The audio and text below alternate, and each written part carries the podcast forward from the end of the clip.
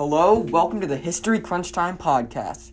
We are your hosts, Cullen. May May? And Wade. Today, I, Cullen, am interviewing the ghost of Elizabeth Parris and Jonathan Courtwell from the Salem witch trials. I will try and mediate their interview. We have gone to the site of the real town of Salem, Massachusetts. Hello, Elizabeth and Jonathan. Thank you for coming. Hello, thank you for having us. Yes, thank you. It's nice to be here. So tell us about yourself, Elizabeth. What would you like to do every day? I would like to play with my friends, and my dad would tell me to fetch wood and water for the family.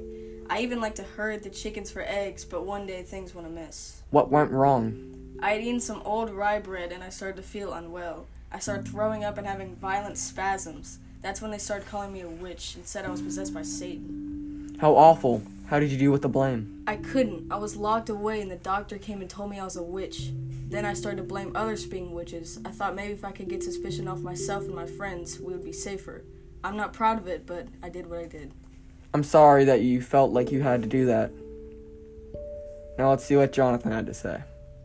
Hey, hello, Jonathan. Tell us about yourself. What did you like to do? Well, I was a judge, and I would like to go down to my office and start my paperwork. If I was, if it was an exciting day, I would like, I would do a trial. And when I went home, I would grab some firewood. And back home, I would uh, grab dinner with my wife and head to sleep. This routine was soon disrupted by the witches. Jonathan Corwin, what happened that day? I was doing my judgely duties, and I heard that there's a witch in town. I was tired and angry from all the witches disturbing the pace of my town. I had to rid this witch of. I had this rid this witch of my town. Over fifty of them had been bef- had been there. I wouldn't stop until I had totally purged this evil. I was innocent. Elizabeth, please remain civil. The witch speaks. Jonathan, I would I would expect more from you.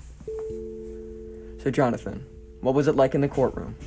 I sentenced the witch to death, of course. Death by hanging. All witches had to die. I spent years ridding this town of witches to restore the peace we once had. I was not a witch. I was ill. I'm sorry, Elizabeth, but Jonathan is talking. No witch should remain. I must restore the peace. I still don't understand why the people started to support these witches and stop sentencing them to the rightful death. Didn't they under- didn't they understand we needed to restore the peace? Witches do not exist. You are killing innocent people. Elizabeth, I know you are angry, but please remain peaceful. I'm done talking anyway.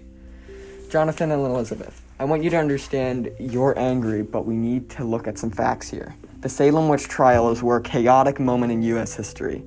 Many people died, and there's no evidence that there was any dark magic. People were accused with little trial. Elizabeth and Parris, Elizabeth Parris was one of the first to be sentenced, but there are many more. The events lasted about a year, but the fear lasted longer.